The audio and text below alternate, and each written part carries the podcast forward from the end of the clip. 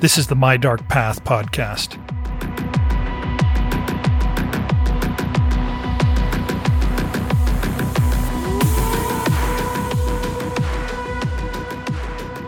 The Capitol Hilton is a historic hotel in Washington, D.C. It was built in 1943, originally called the Hotel Statler. It sits on 16th Street, just north of the White House. The luxurious lobby was actually featured in the Oscar winning 1950 movie Born Yesterday. I wasn't booked to stay at the Hilton during a recent visit to Washington, D.C., but I made a point of visiting anyway. I wanted to picture some of the public areas for myself, like that lobby or the bar where Kendall and Gwen Myers came to have a drink on the afternoon of June 4th, 2009. They wouldn't have looked out of place here. They were a part of Washington's social elite. Kendall was a former diplomat who taught international relations and had a PhD from Johns Hopkins University. Gwen used to work on Capitol Hill as an aide to a Democratic senator. But on that spring afternoon in 2009, they weren't just there for an idle beverage. They were meeting a man they only knew as Hector. In April of that year, Hector had introduced himself to Kendall Myers outside his classroom. Hector had wished him a happy 72nd birthday, offered him a Cuban cigar, and claimed that he was offering greetings from an old friend. The old friend he named was a Cuban intelligence official, and Kendall took all of this to mean that Hector worked for the DGI, or the Dirección General de Inteligencia, the intelligence service for the communist dictatorship of Cuba. They met several more times, Kendall bringing his wife Gwen along, and then, at this meeting at the Hilton, their get together moved up from the bar to a suite at the hotel for greater privacy. During their conversation, Kendall and Gwen confirmed out loud their long history of passing classified intelligence from the U.S. government to Cuba's. And that was all Hector needed to hear, because he wasn't a Cuban spy at all, he worked for the FBI. Kendall and Gwen Myers were arrested right here at the Capitol Hilton. For 30 years, they were known to Cuba's spy network as Agents 202 and E 634. But after their fateful meeting with Hector, they became federal prisoners 323 487 and 323 475 on trial for espionage. Even as regular life happens in the big city of Washington, D.C., with regular people going to work, paying bills, raising families, there are other people, often in plain sight, following a dark path of secret meetings, spycraft, and even treason.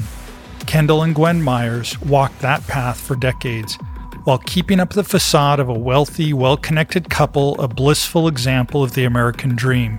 The story of their betrayal reveals the sometimes surprising reasons why people might turn on their own country. But even more interesting is that their most important piece of equipment wasn't some James Bond style super gadget, it was a simple shortwave radio, something anyone could buy. Even in a 21st century world where digital technology connects the globe, there is still high stakes espionage happening all around us every day using analog techniques. And by the end of this episode, you're going to learn how to tune in and hear it for yourself.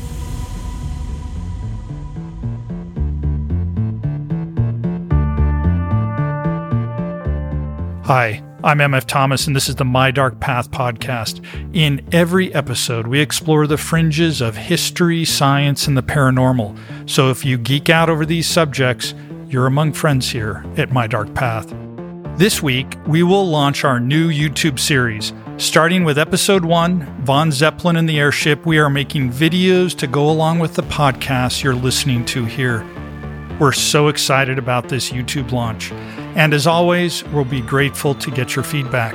But to show our gratitude, we are going to give away 50 free copies of my newest novel, Arcade, one to each of the first 50 commenters and subscribers on YouTube.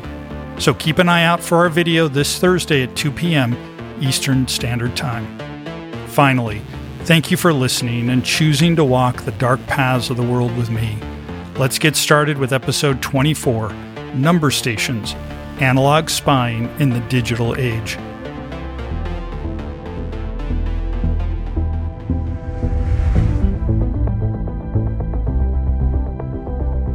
Part 1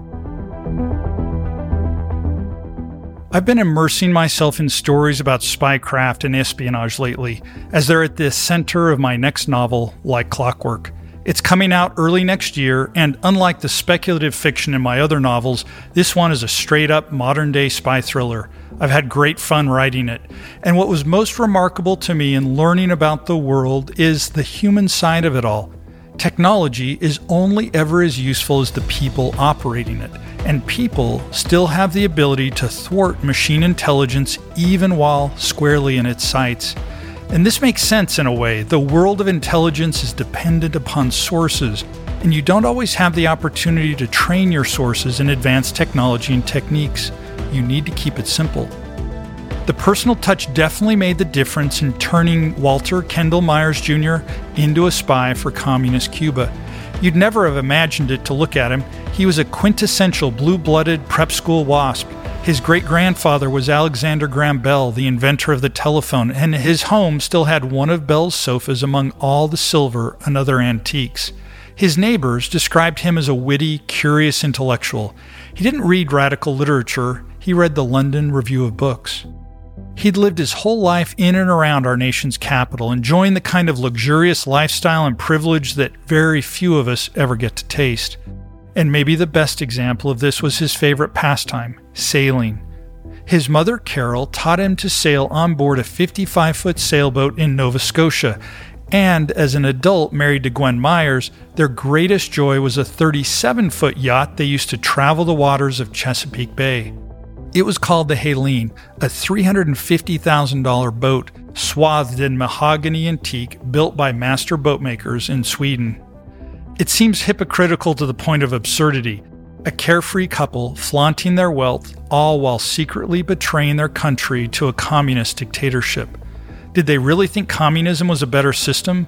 While we can never truly know people's inner motives, the study of spycraft tells us that turning someone into an asset isn't always about ideology. Sometimes it's more like a long seduction, stroking the ego, creating the feeling that you are an important figure in a mighty struggle. And for some, living a secret double life is a thrill all by itself. The turning of Kendall Myers, as far as we know, started as far back as 1978. It was a depressed and bitter time in his life. Three years before, he'd been the driver in a car accident that had killed a 16 year old girl. He wasn't found criminally responsible, but such a horror would stay with just about anyone. And in 1977, his first marriage fell apart. And his writings indicate a persistent anger toward his home country, an obsessive feeling that it didn't do enough to care for the poor and the sick, and that oil companies dictate policy in the name of profit. One of the great things about America is that anyone is free to criticize it, but this was not enough for Kendall Myers. While working at the United Nations in New York, he and two other employees of the State Department were invited to visit Cuba by a Cuban intelligence operative. He was on the island nation for two weeks. Was he wined and dined, seduced, persuaded that he alone could help save Cuba's people from starvation and poverty, which Cuba could blame on America's aggression and trade embargoes? Looking back at his career and published works, we can see some hints. He'd served in the Army in their security agency, where he received training in spycraft and was stationed in West Germany, listening to broadcasts from the former Czechoslovakia. Maybe he missed the excitement of espionage he was also known in both academic and diplomatic circles for swimming against the current, offering provocative, iconoclastic theories about history and statesmanship. His doctoral dissertation even argued that British Prime Minister Neville Chamberlain was correct in attempting to appease Adolf Hitler prior to World War II.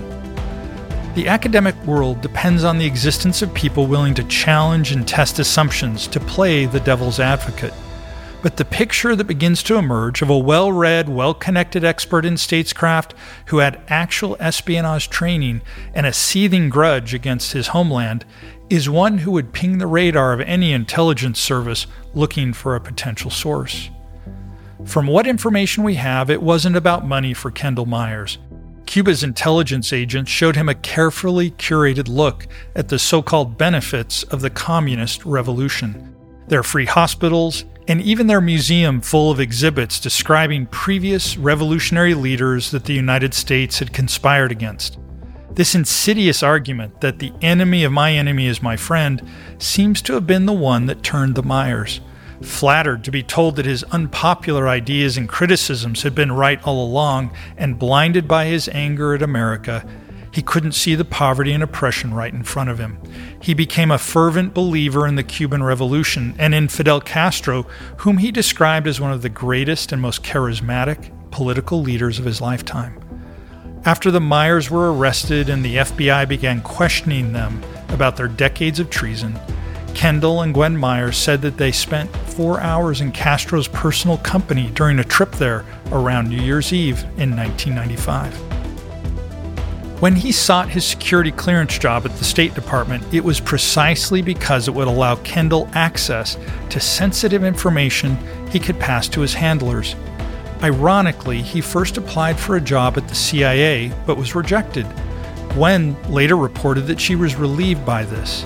When you're hired by the Central Intelligence Agency, you have to go through a series of polygraph exams, and her husband, she would say with no hint of irony, wasn't a very good liar.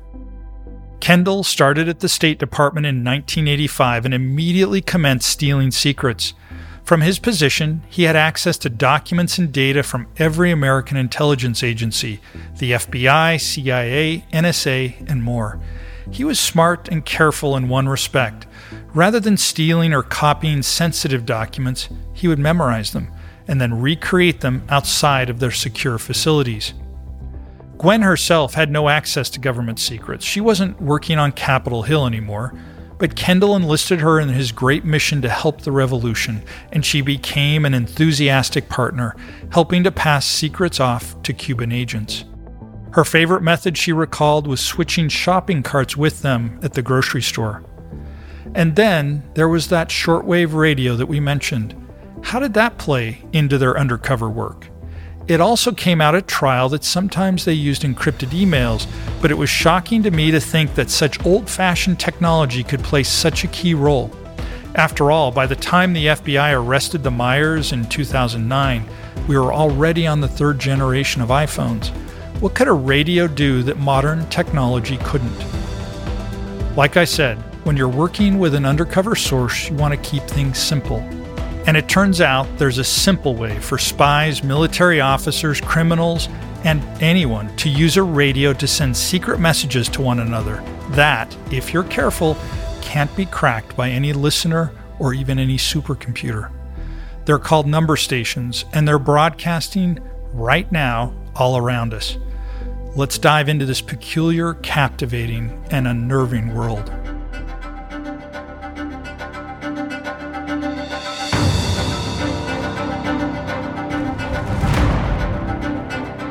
Part 2. In one respect, shortwave radio isn't secure at all. Literally, anyone can listen in. Imagine trying to tune to your favorite radio station in your car and suddenly hearing secret instructions on where to retrieve a package. But in some espionage situations, this is actually useful. If you're trying to find the traitor in your midst by figuring out who a secret message is intended for, it's a lot harder to find them when the message could be delivered to anyone. And because the person broadcasting the message and the person receiving the message never have to meet when using shortwave radio, it makes it much harder for observers to draw a connection between them. A number station's broadcast usually comes in two parts. First, there's an identifier, a set of words, a piece of music, something recognizable. This is the signal that a code broadcast is coming. And then you hear a long series of numbers, either spoken or in Morse code. The message is hidden there. Now, number stations have been used at least as far back as the First World War. Here's an example of a real world one in action.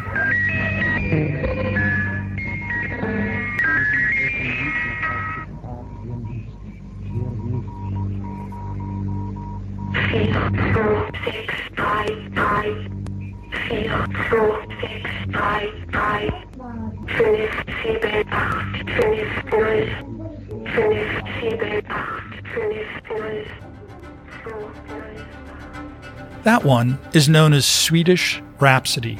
It's called that because of the melody that always plays on a music box right before the message is read. It operated for four decades on a disciplined schedule, always the same music, always the same voice that sounded like that of a little girl. Now, the Swedish Rhapsody was actually coming from a primitive voice generating machine that was often used by the Stasi of East Germany, their ruthless state security service. That recording was captured in 1982. At that time, the Swedish Rhapsody number station was well known, with a lot of people listening in intelligence services, ham radio operators, and even amateur code breaking enthusiasts. But as far as we know, no one ever cracked the code. In 2014, declassified documents from Poland indicated it was operated by the Polish secret police.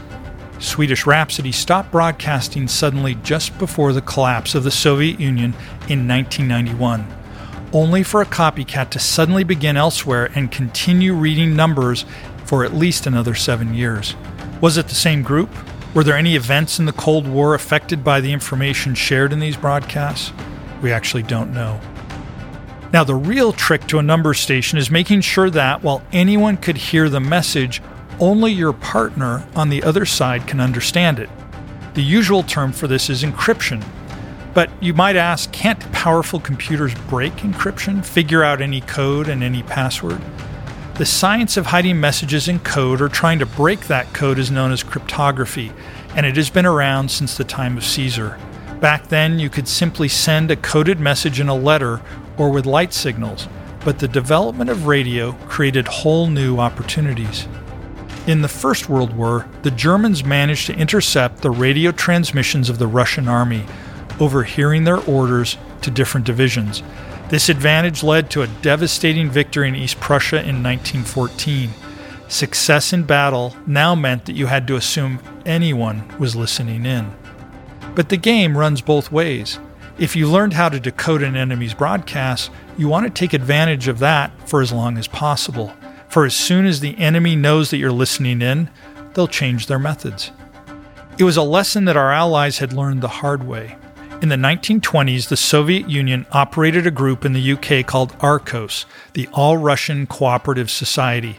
It was a trade group with the supposedly innocent purpose of supervising commercial transactions between the two nations. But in 1927, the British were on a frantic search for a top secret document that had gone missing from the War Office. And on May 12th, police suddenly raided Arcos's headquarters and once inside, they discovered a secret basement which could only be operated from the inside. Once they finally gained access, they found workers there burning documents. It turns out Arcos was a front for espionage activity, but here's the problem. The British already knew this, and the raid didn't produce anything useful. All it did was alert the Soviets to what the British knew. The British may have remembered this catastrophic mistake during the saga of the Enigma machine in World War II, as the British code breaking team led by the extraordinary Alan Turing broke the supposedly unbreakable Nazi encryption device. To use too much of the intelligence they acquired would have tipped off the Germans, whereas if they only used some, the British could appear to be merely lucky in picking their targets. Now, you don't actually need any radically advanced technology to thwart a lot of code breaking methods. All you need is what's known as a one time pad. This is a separate set of numbers and letters that act as instructions for both the coding and decoding of one single message. Even if an observer manages to acquire a copy of their pad without knowing which message it applies to, it's just useless noise. In fact, in 1949, it was mathematically proven that as long as a pad was at least as long as the message it was applied to, and it was truly random, kept secret, and never used again, then it could not be cracked, even with infinite computational power.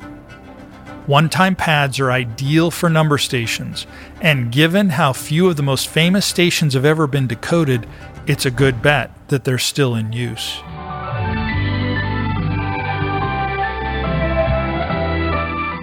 But number stations aren't just used for one to one communications between spies and informants. We recently spent two episodes discussing the dictatorship of North Korea and their involvement in a bizarre public assassination of Supreme Leader Kim Jong un's half brother. Here's a recording of a broadcast that suddenly emerged from North Korea just after midnight on July 15, 2016. It's now known as the V 15 broadcast, and here's the musical prelude and just a bit of the coded message that followed.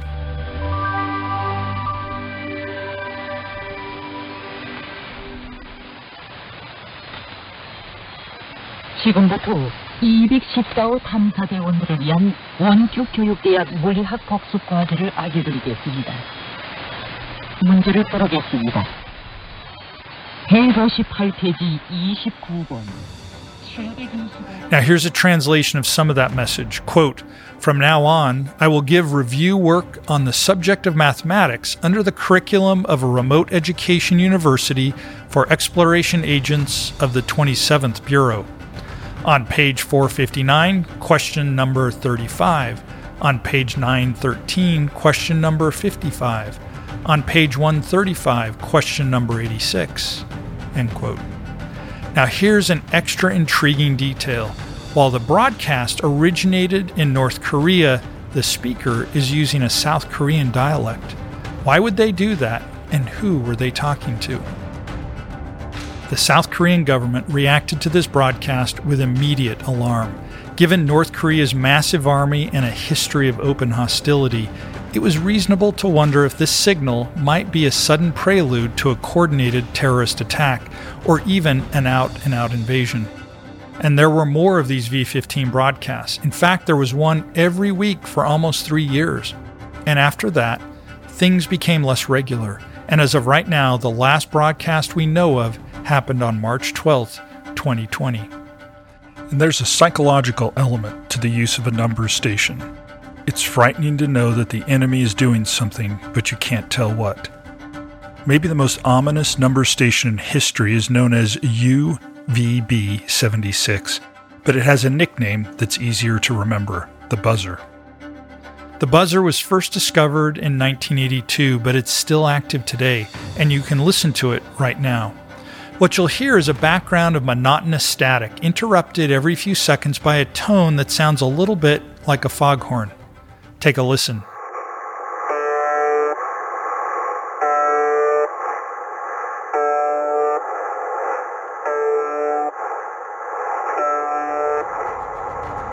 But if you listen to this long enough, once in a while a Russian voice will come on.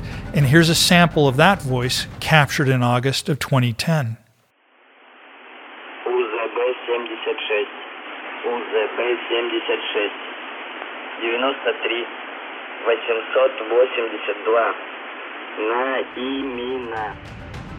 Now, listeners have been scrutinizing the buzzer for almost 40 years. They've noted a lot of changes in that time. The first version of the signal was just a two second beep, repeating endlessly. But sometime after the collapse of the Soviet Union in the early 1990s, it changed to the buzzing noise we still hear today. And by that time, there was already an impassioned community of listeners recording observations and exchanging theories. What they figured out was that the buzzer wasn't a recording, it's a live signal created by an active microphone being placed near a speaker. And if you listened keenly enough, you could actually overhear faint conversations happening in the room where the microphone was placed. There's something about this detail which is irresistible to the imagination. There's a real room with real people in it right now, somewhere on Earth, creating this signal. And after decades of paying attention, we still don't know what they're doing. Now, there's no discernible pattern to the appearance of this Russian voice. The buzzing will stop just long enough to read a short encoded message. And early on, these announcements seemed exceedingly rare, but it's possible there simply weren't enough people monitoring to notice them. Now, there are buzzer enthusiasts observing around the clock, and nine years ago, a pair of explorers visited the closed Russian military base where they believed the first version of the buzzer was transmitted from. They shared some pictures and observations, and some of the details were ominous, like dark underground tunnels with toxic smells. Others were strangely mundane, like a small piece of crude graffiti, someone at the base seemingly insulting a coworker behind her back. And recently, a photograph was circulated from a Russian military enlistment station where a card identified the 4625 kilohertz frequency that the buzzer broadcasts on. Maybe this means that this is simply their equivalent of our emergency broadcast system, a fast, low tech fallback for communicating with your army in a crisis.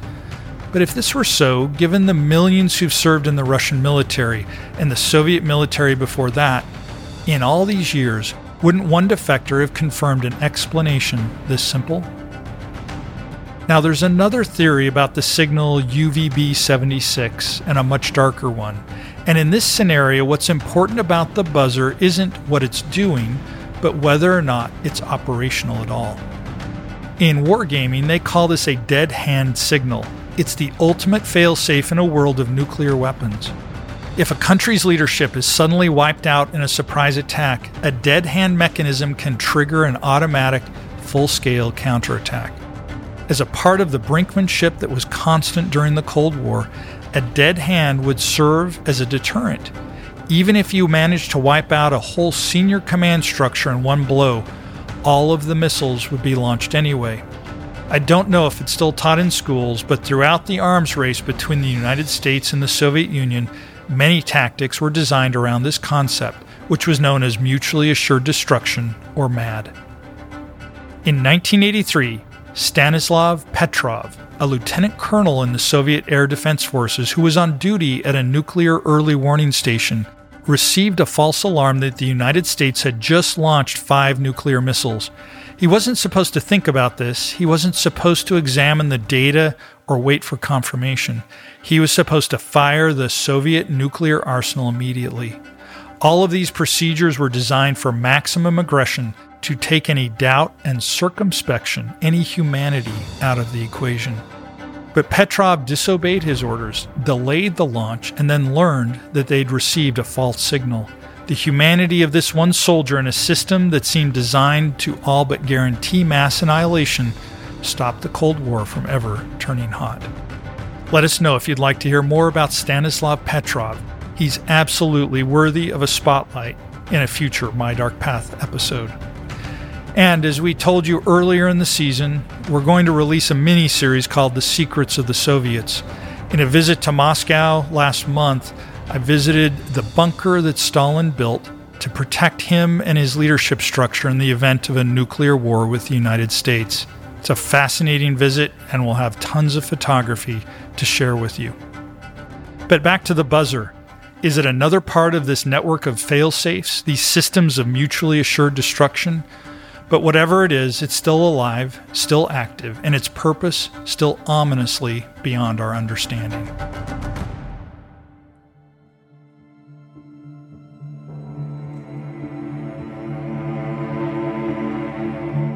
Part 3 The Soviets certainly weren't alone in the use of number stations for espionage. The United States ran a famous high level informant using one. His name was Anatoly Filatov, and in him we find another example of how intelligence sources are cultivated, exploited, and hunted by those they have betrayed. The highest echelons of the Soviet Union's military and intelligence powers were notoriously difficult to penetrate. The CIA even admitted to Congress that after the arrest of a high-ranking Soviet officer who was feeding them information, that they didn't have a single functioning mole with access to top-level secrets for 14 years. For all the bugging, eavesdropping, and theft that you can commit, there's nothing as valuable in espionage as what they call human, human intelligence. And part of the problem for the CIA was that the KGB had their own moles, sabotaging America's efforts to identify and recruit moles of its own. That is, until Anatoly Filatov. Filatov was born in 1940, and while we don't know much about his childhood or education prior to adulthood, we know that he served in Laos from 1965 to 1968 as a military translator, and that upon his return he attended the Military Institute of Foreign Languages, where he studied French. Most of his work appears to have been carried out under the umbrella of the GRU, the main intelligence directorate of the Soviet military agency. He wasn't trained to be a spy, instead, he was a scientist and a linguist, but the CIA made a spy out of him, and seemingly against his will. Remember when we discussed the case of the Myers earlier and how Cuba's intelligence service seemed to apply the tactic of appealing to Walter Myers' ego, his frustration with American society, and his desire to feel like an important figure in the global struggle to make the world a better place? The case of Filatov is different altogether. In 1974, when he was assigned to work in the Soviet Foreign Ministry in Algiers, he had an affair with a woman named Nadia, and the CIA took many pictures of this affair to use as blackmail because Anatoly had a wife and children back home. We don't know where this woman Nadia came from or if they knew that they were working on behalf of the CIA when she had her liaison with Anatoly. But seduction for the purposes of coercion and blackmail is one of the oldest techniques in spying. It's known as a honeypot. Filatov's code name in the CIA was Trianon. He was given detailed procedures and instructions to follow for when he was transferred back to Moscow. He was provided a spy camera to photograph documents. A park bench was designated to be what's known as a dead drop, a place where he could leave microfilm from his spy camera to be retrieved later. He was encouraged to befriend and charm as many coworkers as he could in order to increase his access to sensitive material, and a dedicated number station was set up to broadcast instructions to him. It emanated from Frankfurt, Germany, and sent out coded messages twice a week. Knowing that their station would be overheard by the Soviet KGB, the CIA started regular broadcasts even before Filatov returned to Moscow to make it that much more difficult to identify the intended target of their messages. Now, at this point in the Cold War, the KGB kept tabs on every U.S. citizen in Moscow. So, all of these espionage attempts, the dead drops, the number stations, were designed so that there would never be any visible points of contact between Filatov and his handlers. The pressure was on almost immediately. Less than a year after he started smuggling out information, the KGB had reached the conclusion that there was an active American mole with high level access. They surmised correctly that the number station in Frankfurt was connected. They listened obsessively, and while they were never able to crack the code of these broadcasts, it still played a key role in discovering Filatov. They stepped up their monitoring of CIA activity as well as anything going on at the U.S. Embassy. If known American agents got more active, they took that as a sign that there were stolen documents out there to retrieve. And on February 9, 1977, the KGB intercepted a package bound for the U.S. from Moscow. It contained a letter, a seemingly innocent one, written by a tourist contacting loved ones back home. But when the letter was chemically treated, an entirely different message was revealed, and one concealed by a complex code. Whoever this supposedly innocent tourist was, they had espionage training and knew Russian. Remember that sometimes it's more valuable in intelligence work to hide that you've learned something about your adversary. So the KGB let the package continue on its way to the destination. But suddenly, they had a way to narrow their search for the spy. They started looking for letters sent to destinations outside the Soviet Union on the days following a broadcast from the Frankfurt number station. This is part of spying you don't often see in TV shows and movies the meticulous, often exhausting work of sifting through massive volumes of information with only a few clues to guide you. But incredibly, this was enough. The KGB was able to identify a post office where several of these coded messages had been mailed. Meanwhile, they were obsessively analyzing the handwriting of the letter, looking for matches among the signatures of government officials and officers. Their initial search found more than 2,000 potential candidates, and one of them was Anatoly Filatov, who was now working for the Ministry of Defense. He had no idea yet, but the net was tightening around him. A profile analysis was made of his personality. It described him as, quote, weak, dependent, and needy, end quote. In a system built around mistrust and paranoia, you can find reasons to suspect anyone. The Myers in America were anything but weak and needy, but they turned traitor nonetheless. But as the list of suspects narrowed and more attention was paid, Filatov was attracting more and more scrutiny. The KGB decided to bug his home. Now, this actually proved difficult as he lived in an apartment complex designed to be difficult for outsiders to enter. But when his wife and children left to visit her parents, the KGB was able to copy the main door key and they infiltrated his home and rigged it with surveillance equipment. And with that, they soon had all the evidence they needed. Even though the number station had worked flawlessly, they still found their mole with brute force persistence and a few lucky guesses. Anatoly Filatov was arrested on August 7, 1977. And under interrogation, he told the story of Nadia, the way he was recruited by coercion, and how he was paid $40,000 plus 20 gold coins for his treason.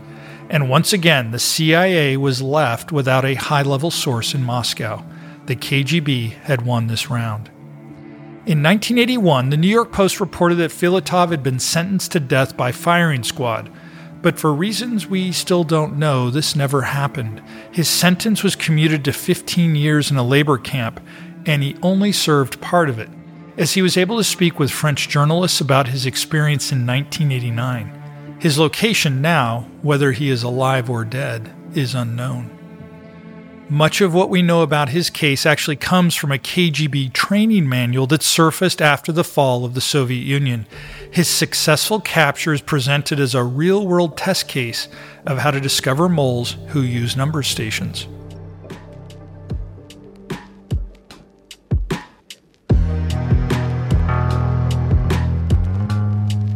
Part 4 Let's come back to where we started, to Kendall and Gwen Myers at the Capitol Hilton. Just like the Filatov case, they weren't captured because of the number station. Yet another endorsement of this remarkable technique for hiding communications right in the open. By the spring of 2009, the FBI had arrested a number of Cuban spies, and after interrogating them and analyzing their activities, they had high confidence there was a Cuban intelligence source with access to top level secrets of our government. By this point, the Myers were semi retired and enjoying their wealth, their social circles, and their beautiful boat. They hadn't even stolen any government secrets for a while. How the FBI identified them hasn't been revealed in much detail, but once the agent who called himself Hector made contact, getting them to convict themselves was all too easy. After Hector introduced himself and gave Kendall that Cuban cigar, they met at a nearby bar the next day. Kendall brought Gwen with him, and Hector didn't ask them to steal any more secrets. It was a general conversation, asking them if they had any insight into how the new administration of President Obama viewed the Cuban government. This is interesting to me because it reinforces the idea that, for Kendall at least, the leverage point that worked with him time and time again was appealing to his considerable ego. Without any prompting, they confessed to their past activities with the Cuban government. In Kendall's words, quote, We've been very cautious, careful with our moves, and trying to be alert to any surveillance if there was any. End quote. It was Gwen who shared that they still possessed the shortwave radio that the Cubans had provided. They hadn't listened to it in a long time, though, and they liked Hector and then agreed to meet with him again. And in a series of private meetings at hotels throughout April and May, they spilled even more details about their exploits in service of Fidel Castro. Kendall's methods for stealing confidential documents, how Gwen helped him deliver these secrets to the Cubans. Maybe they were excited that they finally had someone they could brag to about how clever and successful they had been for so long. But all that subterfuge came undone because of their fatal mistake of trusting Hector. By the time they met him at the Capitol Hilton on June 4th, there were hidden cameras in the room with him, documenting all their confessions in irrefutable detail. The judge in their case later said, quote, I see no sense of remorse. You are proud of what you did. End quote. In these two high profile cases, where both our government and the Soviet government flushed out moles who used number stations, the stations themselves performed their function perfectly.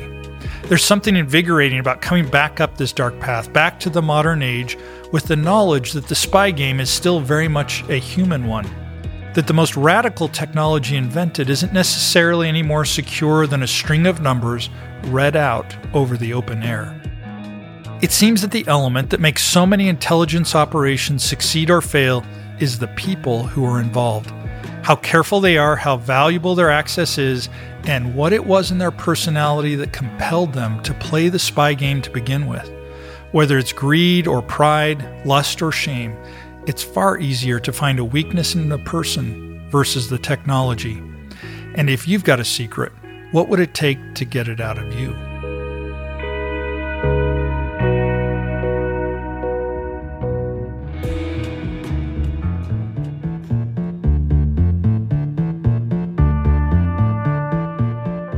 Thank you for listening to My Dark Path. I'm MF Thomas, the creator and host, and I produce this show with Ashley Whitesides and Evadine Hendricks. Our creator director is Don Purdy. I took the lead on preparing this story since it arose out of research for my upcoming spy thriller, Like Clockwork. But like always, I had indispensable support from our senior story editor, Nicholas Thurkettle, and our fact checker, Nicholas Abraham. Huge thank yous to them and the entire My Dark Path team. Please take a moment and give My Dark Path a rating and a review wherever you're listening. This helps the show, and we love hearing from you. And don't forget to check out the start of our YouTube series that launches this Thursday at 2 p.m. Eastern.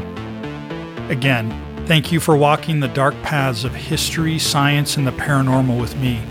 Until next time, good night.